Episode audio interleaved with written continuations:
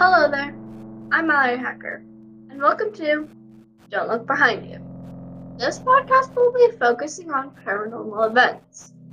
Each week we'll be talking about a different paranormal event, whether it's a story, an interview with people who've experienced the paranormal, or me reviewing a paranormal location.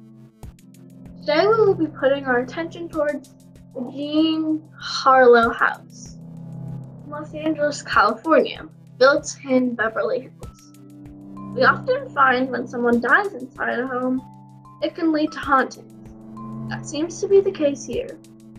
This house was built in the 19, 1929.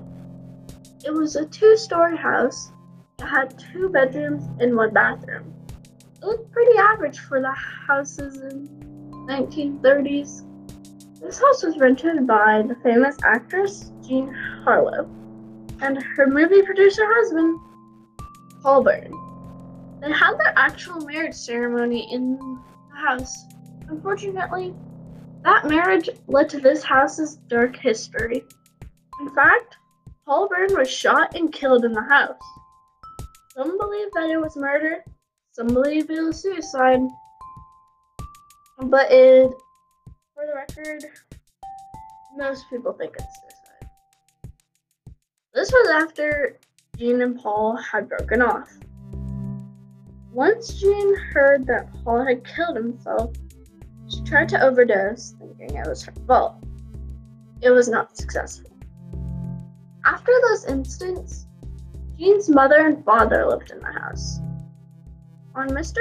and Miss Harrell's first night in the house, when they were lying in bed, they felt something shaking the bed. They also felt the unseen presence of something. Another day while Mr. and Miss Harrell were living in the house, when she heard her dogs barking at something in the master bedroom, she went up to see what it was and didn't see anything. Right when she was about to leave, a voice whispered in her ear and said, Please help me.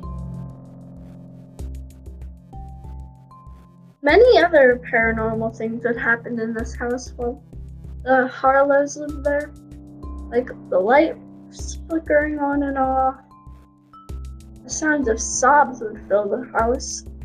Strange, strange forms of people would appear.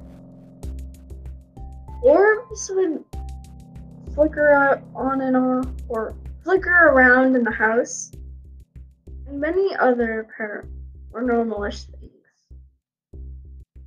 Others that have lived, in the Harrow home have also reported sightings, like Sharon Tate. In 1963, she lived in the house with her boyfriend. While she was lying in the house, she saw a ghostly figure in her bedroom. Soon to realize it was Paul Bern. Many others have also reported seeing ghost of Vernon Harlow since these two famous occurrences. You believe the paranormal? Do you think what people have seen is real or fake?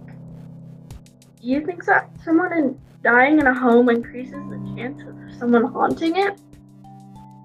Well, that wraps it up for the first episode of Don't Look Behind You. Stay tuned to hear about Kathy Davis's interview on her childhood ghost story.